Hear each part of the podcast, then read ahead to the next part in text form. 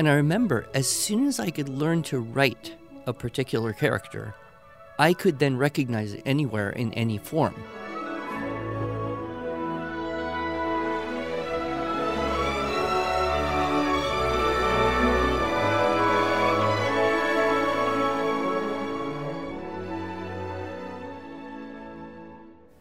Hello, and welcome to the Arts of Language podcast with Andrew Pudewa, founder of the Institute for Excellence in Writing, or as many like to say, IEW. My name is Julie Walker, and I'm honored to serve Andrew and IEW as the Chief Marketing Officer.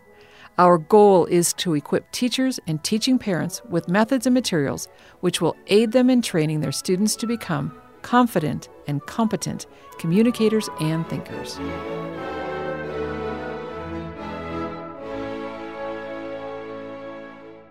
So last week, Andrew, you and I had a conversation primarily about teaching writing to English language learners. And we kind of kicked off this idea as a result of all the questions that came in from our online writing conference. And there's lots of links in last week's show notes, so we're not going to go back into that. I love the story that you shared at the end of that episode about how you learned Japanese by memorizing Jack and the Beanstalk and you're going to have to go back, listener, and listen to that episode so you can hear Andrew reciting his little bit of Japanese of Jack and the Beanstalk.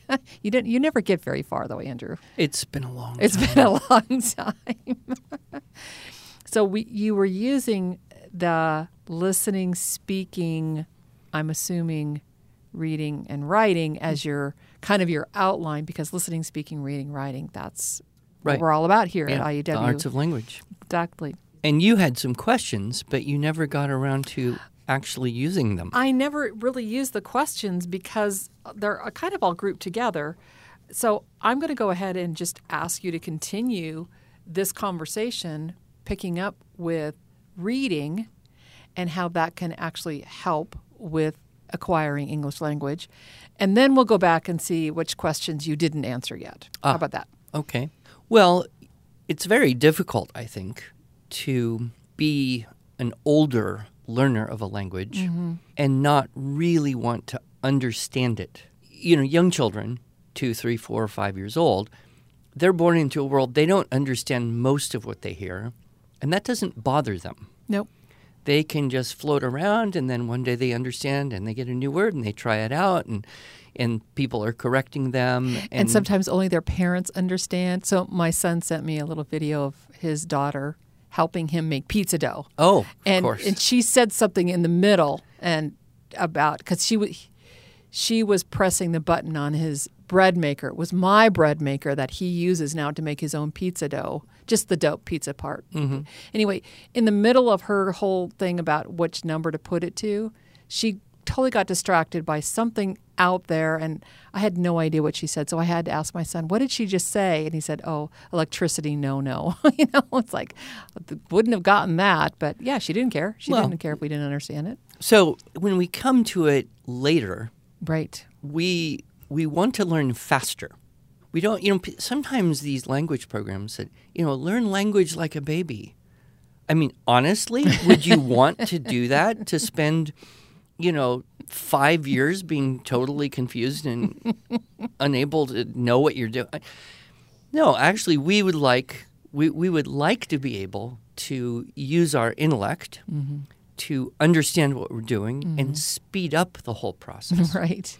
So that's why I think when we, you know, when we start to learn this language, we want that multisensory. We want to be able to hear it and see it. Mm-hmm. If we just hear it but don't see it, it's not going to get stored as as clearly, or, or in, it won't be stored in our mind in that same organized way. Of course, if we just see it and we don't hear it, then that's not going to help at all in terms of the fluency. Right. So uh, it's it's kind of a constant reinforcement uh, loop. Some languages uh, are very consistent and relatively easy phonetically. Right. Spanish. Uh, I don't think there's a lot of people who struggle with Spanish spelling because once you learn it, it's pretty much always the same. English is notably not so nice. Uh, English has some really nasty aspects of mixing together uh, Greek and Latin and Anglo Saxon and French and German. who knows what else. So that's harder. Then there's some languages that, you know, use ideographs like Chinese. So that's going to be a whole different world. But uh, I mentioned last week that as I was living in Japan and starting to try to learn things, I knew how to say one thing when I got off the airplane. I had studied the whole flight over with Berlitz, and I could say one thing with perfect fluency. Tobacco wa doko desu ka? Where's the tobacco? Yeah, which is completely useless because I don't need don't tobacco, but but it was the only thing I could say. And so I was, you know, swirling around in this language and I realized very quickly that if I was going to be able to organize the auditory, I needed to be able to read it. Mm-hmm. And Japanese, as you know, has well, it has two different phonetic alphabets. Uh, fortunately, the sounds are the same, but the symbols are different.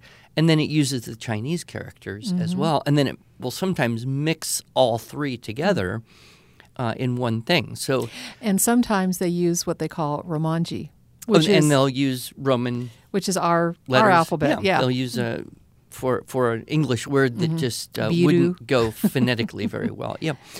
And of course, most all Japanese people do study English in school, uh, sometimes for you know eight, ten years. But what I realized is I needed that visual organization to help organize the auditory part. okay. And uh, so I did, and I I started out like I said, just like a first grader, and I learned to read and write those. And and the really interesting thing, and I've mentioned this before, um, because there was some research I came across in my talk, uh, Paper and Pen, what the research says, about children who are just shown letters as opposed to children who are encouraged to copy Yes. letters. The ones who copy, not only does it activate more of their brain, they're able then to recognize those letters more quickly. So if you just show, this is one of my fears about screen based, primarily screen based or screen based only reading programs. Uh, whereas in copying letters and words, you're much more able to recognize them. This was certainly true for me.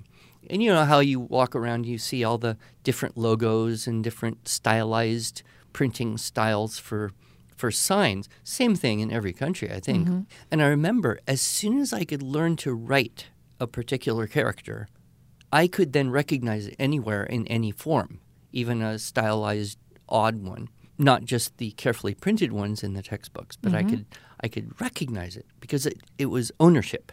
So uh, you know, I would say that that has huge application because it's going to help the reading. So again, just like the listening and speaking are so interconnected, I think the reading and the writing are very interconnected as mm-hmm. well. We we know that English is difficult grammatically mm-hmm. because of all the odd things that we do and I'm sure other languages are equally or more complex but our use of number agreement mm-hmm. sometimes just doesn't make sense Right. you know so you would think well it sh- if it's singular there it should be singular here but no oh, it's always the opposite except under this odd circumstance when you are using these pronouns so i would encourage people to just copy stuff uh, just like we talk about uh, the value of kids copying from good quality po- copying poetry. Mrs. Yep. Ingham would have them copy poetry, or she'd have them memorize poetry and then write down the poetry they'd memorized. I've talked about, you know, in the 1800s, kids basically that's how you learn to write. They would have copy books and they would have a proverb or an aphorism or a line of poetry, and the child would, would copy that. And so, what's that doing? Well, it's not just handwriting, it's also uh, giving model, a model of a grammatically correct structure, one that you probably couldn't create on your own. Uh, so it's building that database. And then, of course, the question is, you know, how do you move from strict copy work into your world of being able to compose? And uh, that's where I think we have the best possible approach Right. for English language learners. Right. Right. And of course, you know, way early in the day, so long ago, it was before I met you. You know, I I had a chance to work with that school district in Mm-hmm. Washington that I mentioned. last week. The people, He mentioned last week. I mentioned you, last You didn't week. work there last week. No, because you no, I mentioned it last last week. last podcast. But the people who were on the front lines working with these kids for whom English was their second language, and Mm-hmm. and sometimes kind of low literacy homes, sure. migrant farm worker population, etc. They were the ones who were most excited about keyword outline. Ah, yes. Um, another group I worked with, actually, I've worked with several school districts in Alaska, and they have a similar kind of situation with low literacy uh, village populations. Kids, you know, their primary language is maybe Yupik or Yupik or something, and they, they get a lot of their English from television and then from other people who try to speak English right.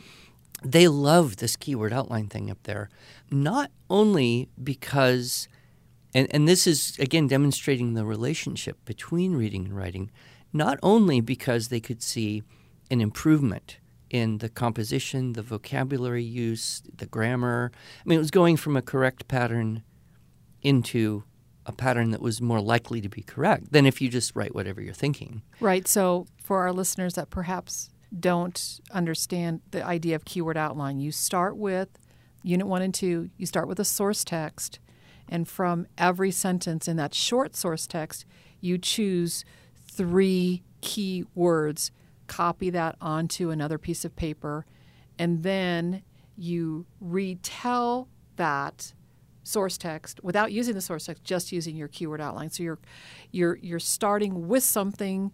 You've created a keyword outline. You're now practicing saying it out loud, and now you're rewriting it. So you're not just coming up with something from your brain, Right. which for a nine-year-old boy whose English is his first language is hard enough. Yes. For a child who is trying to learn a second language, wow, that could be really chaotic. Right. So that that's one step removed from copying the whole sentence. Right. Now you're reading the sentence and just copying three words. Do you know? I don't think I've ever told you this. In my 10th grade English class, my English teacher had us do copy work.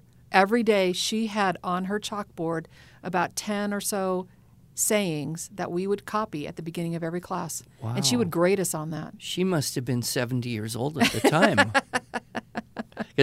but you know that that's an old old tradition Mm-hmm. and yes, some teachers understood the value and carried it on. Mm-hmm. Yeah. Others never learned that themselves in school and they didn't really learn about the value of that Yeah. say in in a teacher training program. So you're never too old for copy work. But but I wanted to tell you that the the interesting relationship between doing the keyword outline and telling it back Yes. and improved reading comprehension. oh. So, because of my experience with these Alaskan school districts back in the 90s, um, late 90s, I was asked by the superintendent of public instruction for the state of Alaska to join a team of reading experts and help create a course for all teachers in Alaska to teach all students to read better. And uh, this is a very ambitious project. He had the support of the governor and funding and all that. So we met in Phoenix. Which every time I hear that, it cracks me up. Well, Because that makes sense. it makes sense that maybe the couple Alaskans wanted to go somewhere warm. Um, it's also a convenient Sure. place. And these, the room, I don't know, there's about a dozen people, all of whom had PhDs except me. I was completely out of my league. And they were starting to plan this course that was going to teach all the elements of mm-hmm. how to teach reading mm-hmm. and create a video course that would be then free and available to every teacher in Alaska. And at, at the first break, I, I said to him, I said, Roger, I don't belong here. Uh, these people are using words I've never heard before. I am out of my league, I, mm. and I don't want you to have an expense for me because I don't think I have much to contribute. He said, No, you have the missing piece mm-hmm. because what we've seen with Chugach and a couple other school districts is that this making a keyword outline, just that, improves reading comprehension. Interesting. And I had kind of heard that from other people. And so I, I acknowledged that. And I did stay on the team and I did contribute four hours of video and a demonstration mm-hmm. class. And then kind of the sad epilogue is, you know, the government changed, that governor was gone, the superintendent left, the new guy came in, the teachers union hated the idea, and the whole project was canned and shelved. Hmm. It still exists, but nevertheless. But that I, I've thought about that a lot. You see, kids can sometimes kind of watch words go by. And you say, Well, did you read it? Yeah. What did it say? I don't know. Well, did you actually read it? Yeah. So what did it say? I don't know. Well, did you really read it? I mean, you could go on like that forever. But when you have to read a sentence and stop mm-hmm. and then ask yourself the question which are the key words in this sentence? Which are the most useful three key words to help transfer that idea? It's a completely different way of interacting with the text.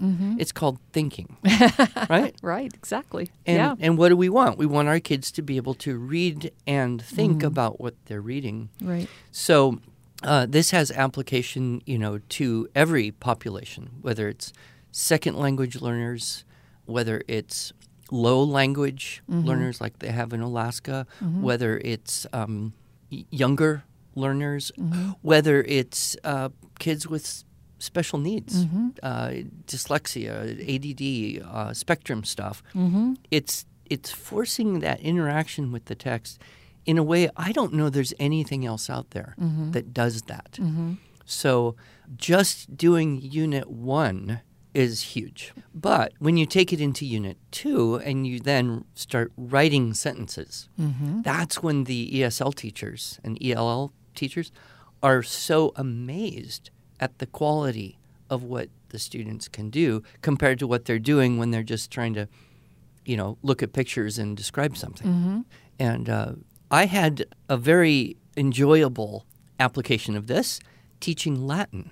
Okay. So, you know, I taught Latin for seven years, Wow. Yep. and there wasn't a whole lot of Latin composition included in the materials, the, you know, the texts we were using. Mm-hmm. In fact, it was it was a grammar first approach. It was mostly about reading, and we would we did a little bit of you know memorized talking, but not much. The the goal was reading, but I wanted to see about writing, and so I thought, okay, let's do this. Let's get an Aesop fable. Let's make a keyword outline. Let's be sure they have the vocabulary for all the keywords. And then let's try to rewrite the fable Right. in Latin.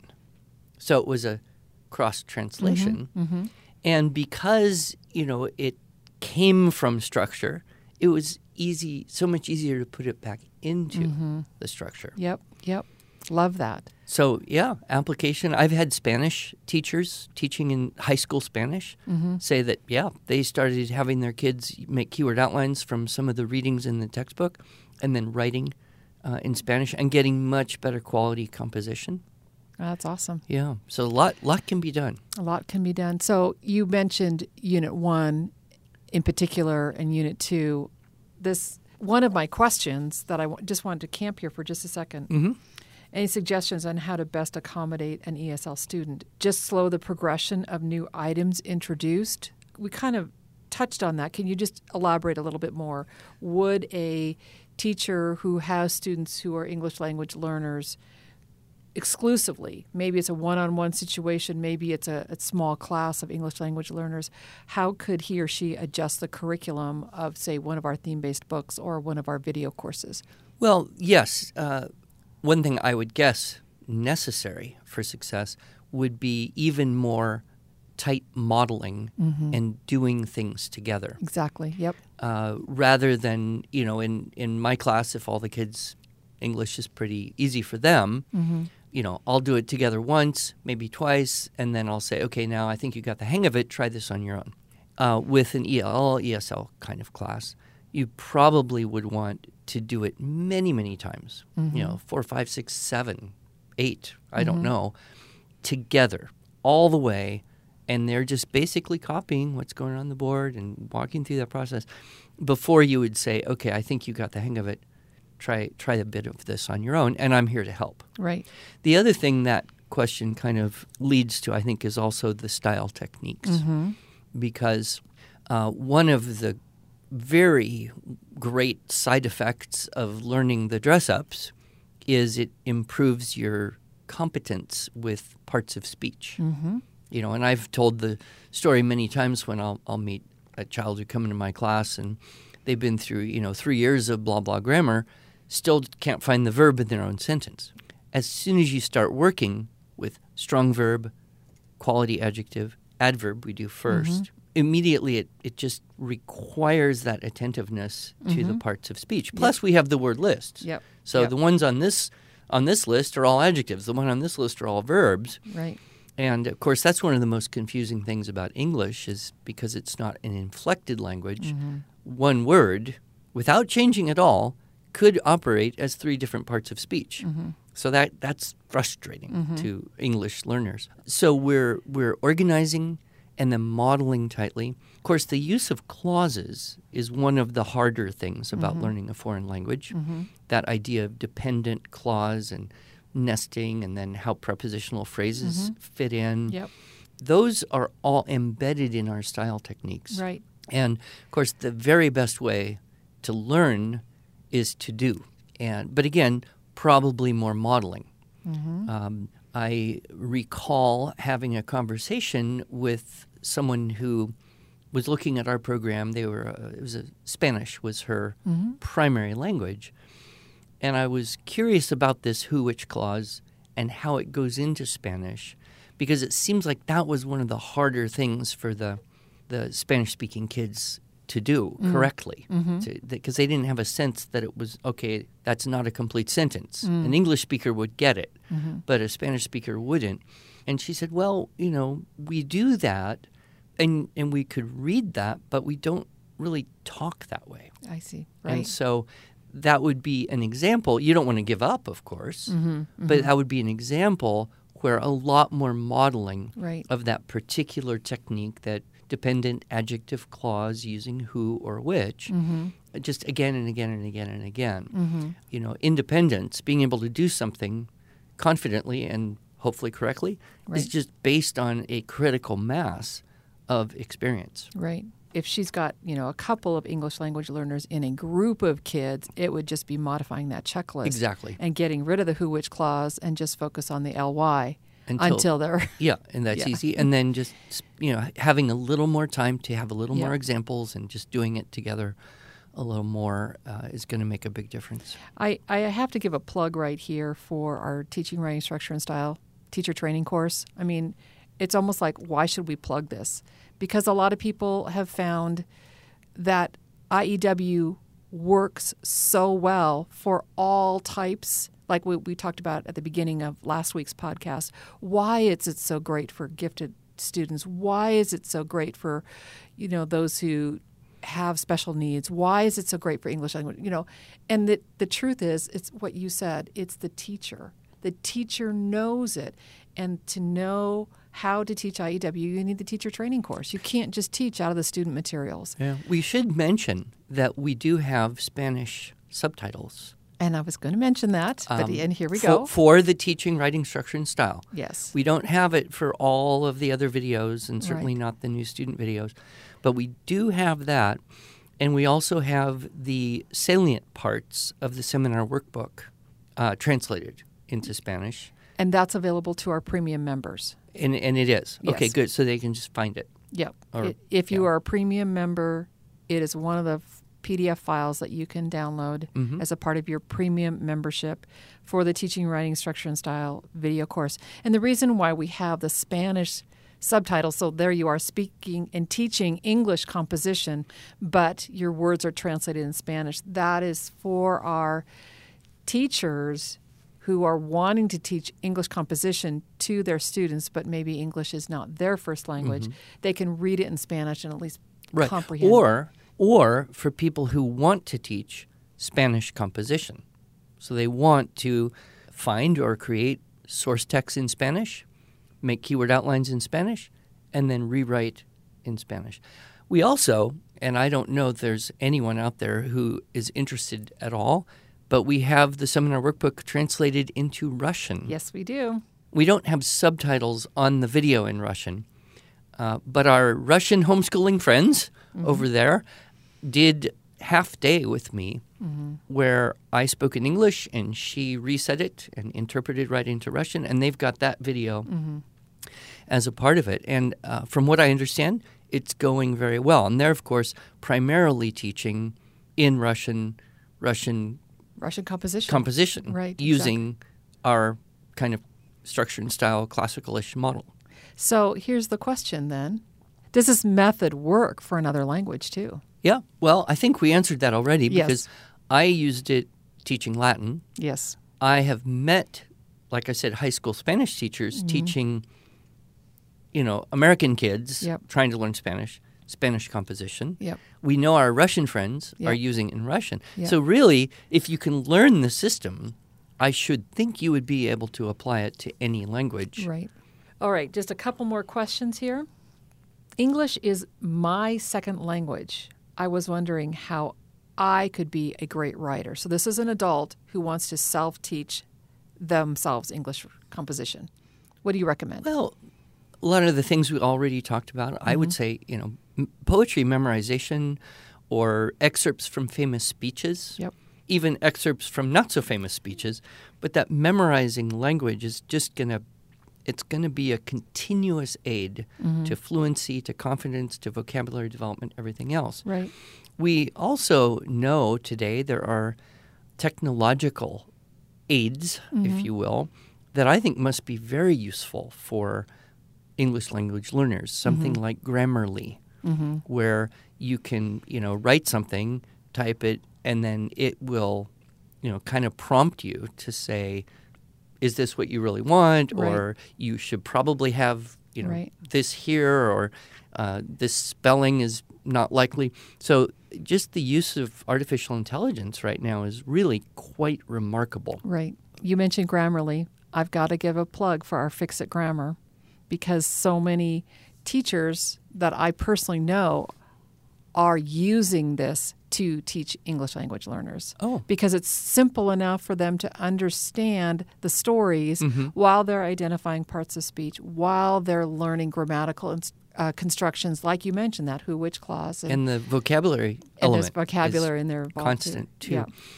You know, that's kind of nice to be able to see, oh, this is how I would have written or said this, and here's a probable way that it can be better.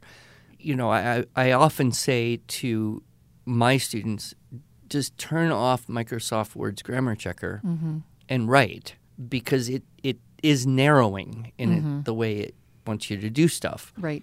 But if English is not your first language and you don't have a good sense of how it should or should not be, then that can be very helpful as well. Right. The other thing is just the availability of closed captions Mm, yes. uh, so that you can not just listen to, say, a TED Talk, but listen and read at the same time. Uh, so for an adult learner, I should think that would be very helpful as well.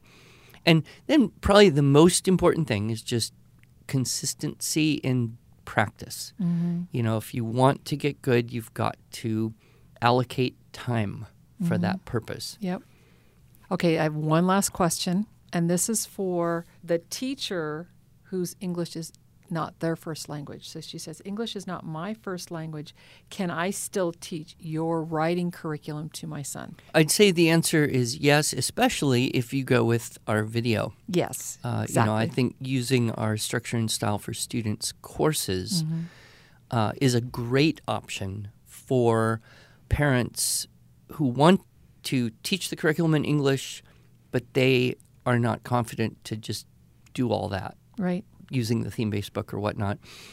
And then supplementing that by maybe having a native speaker friend who could be the student's editor. Mm-hmm. As you know, I tell the kids in the first day of class, your first assignment is go hire an editor. I'm not it. I'm not going to edit all these papers. It would drive me crazy, and I'd give up. I think you do that the second or third week, depending Oh, on the age it? of the kids. Okay, but I do it Yes, pretty early do. in the game. yes, you do. So then they go and hire an editor. Now, in most cases, you know, they'll pick a parent, Mm-hmm. but there's no rule that says the parent couldn't find a neighbor, a friend, Right. or someone else, part of your school or your co-op that could provide that service of editing Mm-hmm. for the student in the class, and then you'd be- I think, pretty safe to just do it. Yep, exactly. Especially if the parent, right along with the student, did those assignments with them. I think that'd be that'd be super. And it, and yes, hiring someone to be an editor. But if you were actually looking for someone to provide grading, not grading in the terms of a letter grade, but someone to evaluate the writing and does it meet up, and you're not comfortable doing that because English is not your first language, our website has a list of accredited instructors at iew.com slash ic link in the show notes. And some of these instructors will do paper grading. Hmm and so parents you can just scan those papers in email them to someone and you know for a small fee they'll review that paper and that way you can get some good feedback for your own children who want to learn english composition and you're not entirely comfortable And giving them that feedback A lot of those people, for not as small of a fee, actually teach online classes too. This is true. So that's we we teach online classes, don't we we? do Yeah. teach online classes, but we can't plug those because they're awful. Oh, they're awful. They're all full. Oh, I thought you said they're awful. they're wonderful. oh, they're wonderful. So which if- is why they're all full. full. Yes, and so if you actually are interested in getting enrolled in IEW's online class, mark April first. No fooling. On your calendar because that's when we open registration for the following school year. for the following school year. Yeah, and we fill it pretty quickly. So, anyway, Andrew, this has been super helpful. You are a wealth of knowledge to so many people, and now to those who need help learning English composition because English is not their first language. And there's a lot of people in the world who want to learn English. That's true. That's true. I heard there's more people studying English in China than there are people who speak English in England. That's ironically true. Okay, so you have to end with this this joke that you can say much better than me. I'll start it and then you actually say the joke. Uh-huh. What do you call someone who can speak three languages? Okay, go ahead. Oh, yeah. What do you call someone who can speak three languages? Well, trilingual, How about two languages? Bilingual. How about one language? An American. An American, yes. Sad but true. Thank you, Andrew.